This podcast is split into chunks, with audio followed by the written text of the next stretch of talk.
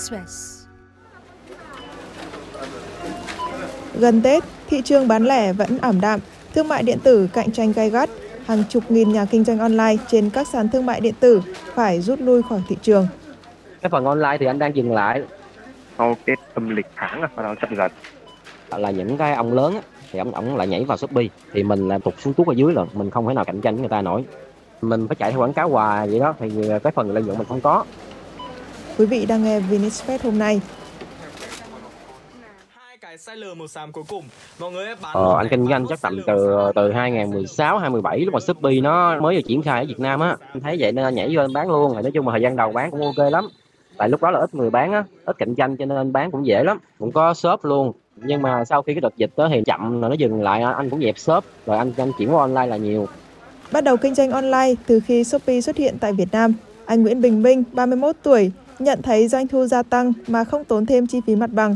Đặc biệt, kể từ khi Covid mười chín bùng phát, anh đặt kỳ vọng vào nguồn bán hàng mới và bỏ hẳn kênh bán hàng truyền thống. Trung bình tầm từ hai nghìn mười bảy hai nghìn mười tám là bán được nhất có một ngày là của anh là ra khoảng chừng ba mươi đến năm mươi đơn. Tức là lúc đó là, là anh không chạy quảng cáo gì đó nha. Tại lúc đó là Shopee nó nó mới vừa ra, nó nó còn phổ biến, chưa có sàn các cạnh tranh á, người bán cũng ít á, cho nên dễ bán lắm. Khoảng hai nghìn mười tám mười chín thì người ta bán nhiều rồi, cho nên mình cũng chậm lại, bắt đầu làm là mình phải đập quảng cáo vào. Thì quảng cáo trung bình của anh một tuần là anh đập khoảng chừng từ ba trăm đến bốn trăm ngàn quảng cáo. Thì cái phần lượng đơn ra nó cũng tương tự với hồi xưa thôi chứ không có tăng hơn nhiều. Nhưng mà cái điều là, là mình là phải tốn tiền quảng cáo. Rồi sau đó là hai nghìn mười chín hai mươi thì đợt dịch, nhưng mà lúc đó là những cái ông lớn á, ông lại nhảy vào Shopee, thì mình là bị tụt xuống tuốt ở dưới rồi, mình không thể nào cạnh tranh với người ta nổi. Cho nên từ từ lúc đó là anh anh cũng rút bớt ra lại. Thí dụ trung bình là một ngày khoảng chừng ba mươi đơn đi, thì qua tháng sau nó giảm xuống là khoảng chừng hai mươi, mười lăm, rồi mình mình phải tiếp tục là mình tăng cái phần quảng cáo lên, nó mới tiếp tục về đơn tiếp, càng ngày càng dễ đó. Ví dụ là sau cái mười lăm hai mươi mình tăng quảng cáo lên, nó kéo lên khoảng chừng ba mươi bốn mươi đúng không? Rồi khoảng chừng một tháng sau nữa là giảm, cũng là cái phần quảng cáo mình tăng rồi á, khoảng năm trăm ngàn một tháng một tuần á. Nó giảm xuống mười lăm hai mươi phải tăng quảng cáo lên nữa là khoảng sáu bảy trăm ngàn một tuần nữa, nó mới tăng cái đơn mình lên tiếp. Nó cứ như vậy mình mình phải chạy theo quảng cáo hoài vậy đó, thì cái phần lợi nhuận mình không có. Thì ở đâu cũng vậy, Shopee, TikTok, Lazada, hàng nào cũng vậy chân á, cũng phải chạy quảng cáo mới có đơn thôi. Khi tiền duy trì quảng cáo lên cao nhưng lợi nhuận không đủ để bù đắp, anh Minh quyết định dừng kinh doanh vào khoảng ba tháng trước và chuyển sang phụ kho quần áo cho người quen, kiếm tiền trang trải Tết. Cuộc chơi kinh doanh trên sàn thương mại điện tử cũng chấm dứt với Trần Tuấn Anh, hai mươi tư tuổi ở Hà Nội vào cuối năm nay, sau gần hai năm kinh doanh online trên Shopee và TikTok. Đợt đấy mình kinh doanh thời trang, quần áo, trẻ em, phụ nữ. Sàn thì mình tập trung là TikTok, Shopee. Nằm cái lượng đơn mang về cho mình nhiều nhất là TikTok.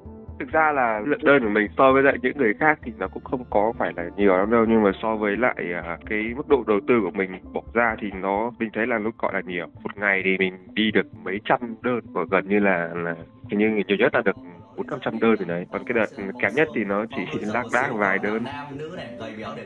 Thời gian bùng nổ trong hoạt động kinh doanh của Tuấn Anh là khoảng cuối năm ngoái, khi TikTok Shop mới xuất hiện và có nhiều hoạt động ưu đãi, trợ giá cho người bán hàng.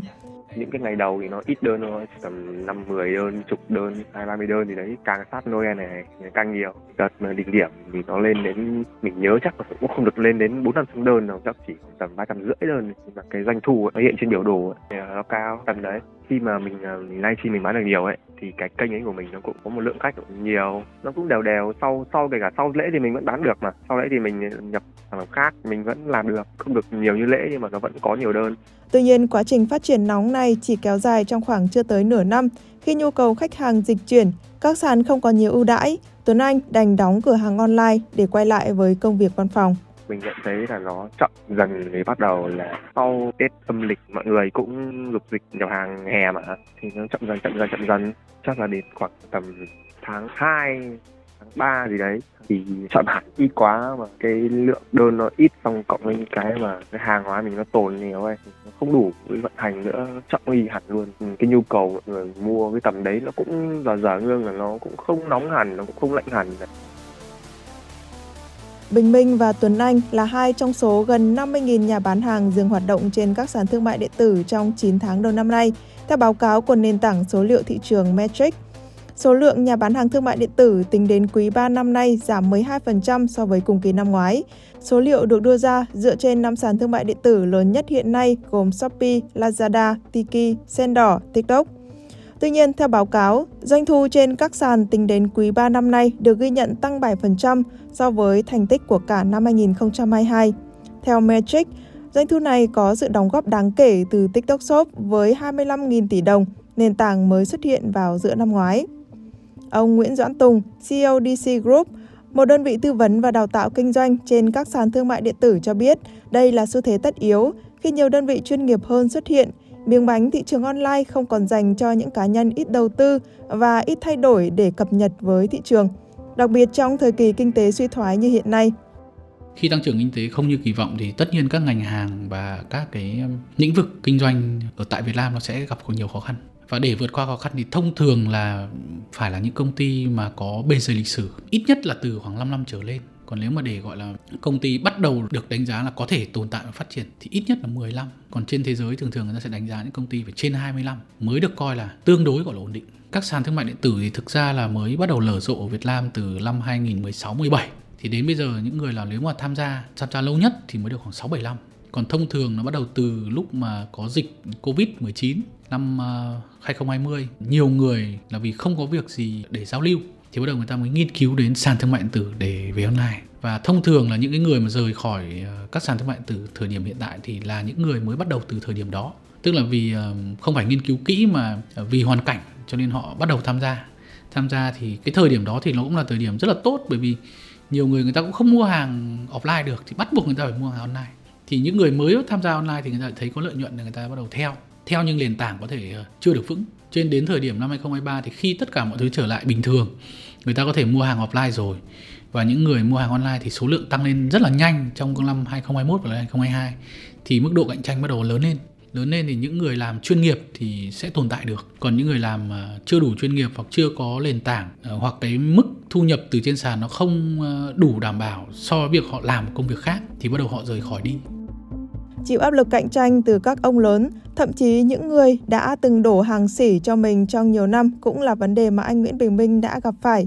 Nhìn thấy rõ sự sụt giảm đơn hàng và mức độ cạnh tranh ngày càng khốc liệt, anh Minh nhận thấy ở thời điểm này, kinh doanh online không còn là cuộc chơi của những người kinh doanh cá nhân nhỏ lẻ. Tại bây giờ mấy cái chỗ mà sỉ người ta chuyên bỏ lại cho mình đó, người ta nghĩ nó lên đó người ta bán luôn, cho nên mình giá cả mình cạnh tranh cũng không lại. Với lại một phần là khi mà mình bán trên đó đó mình phải phải chạy quảng cáo rồi thì đơn mới về. Nhưng mà nghĩ coi mấy cái sỉ người ta giá rẻ mà người ta quảng cáo mà mà cái cái phần mà giờ cái giá thầu quảng cáo á người ta sẽ để rất là cao, cho nên khi mà tìm ví dụ mình tìm xà bông đi hay là nước rửa chén gì đi thì sẽ ra những cái người sỉ đầu tiên, mình đâu có trả lại người ta được, cho nên mình quảng cáo cũng không có trả được bao nhiêu hết. Một phần nữa là lấy hàng là cũng phải lấy số lượng lớn thì mình mới mới được cái giá tốt, thì đó thì cứ bán vậy đó, cứ ngâm vô ngâm vô hàng vậy đó, cho nên là ra cũng được nhiều nhưng mà tính ra là không có lợi nhuận. Ông Nguyễn Doãn Tùng lý giải doanh số các sàn thương mại điện tử vẫn tăng trong khi số gian hàng phải dừng hoạt động ngày càng cao là xu hướng không chỉ trong hiện tại mà còn cho những năm tới. Bởi vì thực ra là trên các sàn thương mại điện tử những cái năm đầu tiên thì đa phần là các tài khoản là cá nhân. Nhưng các sàn thương mại điện tử thì về mục tiêu họ đều mong muốn là bê hai xê, có nghĩa là họ mong muốn những cái doanh nghiệp thực sự lên sàn, đăng ký gian hàng và bán online ở trên các sàn của họ. Và càng ngày cái số lượng đấy càng nhiều và các sàn thương mại điện tử hiện tại thì đã support tốt cho các cái doanh nghiệp như vậy. Và các doanh nghiệp thì cũng có nhu cầu bán thêm online khi cái mảng offline truyền thống của họ đang tốt rồi. Thì họ nhìn thấy mảng online là một trong những cái cách để mà tăng trưởng được doanh thu và uy tín thì họ cũng bắt đầu tham gia nhiều. Thì đấy cũng là một trong những lý do làm cho những nhà nhỏ lẻ mà không đủ chuyên nghiệp ấy sẽ không cạnh tranh được. Bởi vì thời gian trước thì có thể các nhà nhỏ lẻ, kinh doanh nhỏ lẻ có thể nhập hàng từ các hãng hoặc các công ty ở tại Việt Nam, bán thì vẫn có một mức lợi nhuận. Tuy nhiên nếu bây giờ nhãn hàng đó mà họ lại trực tiếp họ bán ở trên, trên sàn thì chắc chắn là khách hàng sẽ cảm thấy là mua tại đấy là uy tín hơn.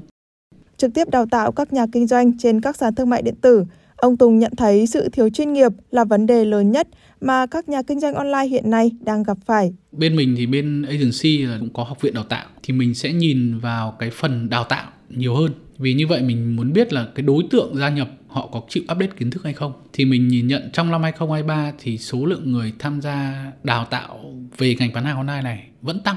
Có nghĩa nhu cầu vẫn, vẫn có rất nhiều. Một trong những cái thì mình cũng đi các trường đại học và tham gia một số cái hội thảo thương mại điện tử này vẫn là ngành mới. Trên các trường trường đại học đang thiếu giáo viên về phần này. Và số lượng sinh viên về ngành này cũng ra trường đến thời điểm có khi là năm nay bắt đầu mới có những cái lứa sinh viên đầu tiên ra trường. Vì thế cái nhu cầu cho xã hội nó đang rất là, phải nói là khan hiếm ấy. Các công ty đều mong muốn tuyển được nhân sự ngành này nhưng chưa tuyển được. Các công ty bán hàng trên các sàn thương mại điện tử sẽ tăng. Theo xu thế nó sẽ như thế. Và như vậy ngược lại nó sẽ đào thải những cái người mà không đủ chuyên nghiệp và không chịu update kiến thức.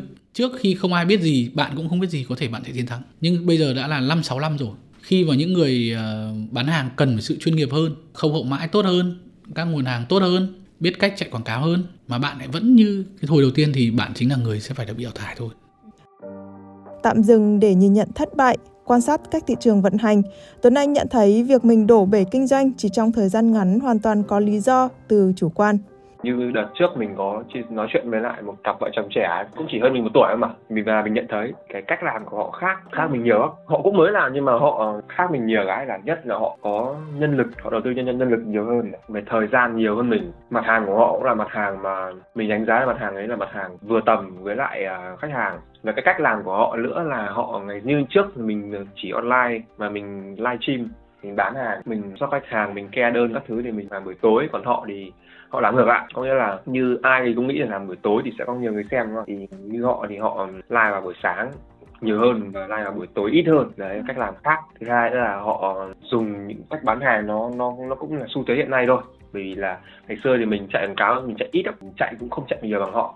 Bây giờ họ ngoài chạy quảng cáo ra thì họ đầu tư làm video nhiều hơn này, đầu tư họ chạy quảng cáo tốt tốt hơn mình, thì cái kết quả của họ họ cũng chăm lắm, nên là vẫn có thành quả trong trong việc bán hàng online. Và năm nay họ cũng mua xe ấy. Theo số liệu của Tổng cục Thống kê, tổng mức bán lẻ hàng hóa và doanh thu dịch vụ tiêu dùng ước đạt bốn phẩy năm triệu tỷ đồng trong chín tháng đầu năm hai không hai ba, tăng chín phẩy bảy phần trăm so với cùng kỳ năm hai không hai hai. Dự báo trong quý bốn năm nay, doanh thu trên năm sàn thương mại điện tử lớn nhất tại Việt Nam sẽ đạt mức chín mươi nghìn tỷ đồng với trên tám trăm năm mươi triệu sản phẩm được bán ra. Theo các chuyên gia của Metric, trong tương lai, thị trường thương mại điện tử sẽ ngày càng chuyên nghiệp và trở thành sân chơi chính của nhiều doanh nghiệp lớn hoặc các doanh nghiệp có sự đầu tư kỹ lưỡng trong chiến lược kinh doanh. Do vậy, nếu không có sự chuẩn bị kỹ càng, đặc biệt với các doanh nghiệp nhỏ, thì việc bị đá bật khỏi thị trường là hệ quả tất yếu xảy ra.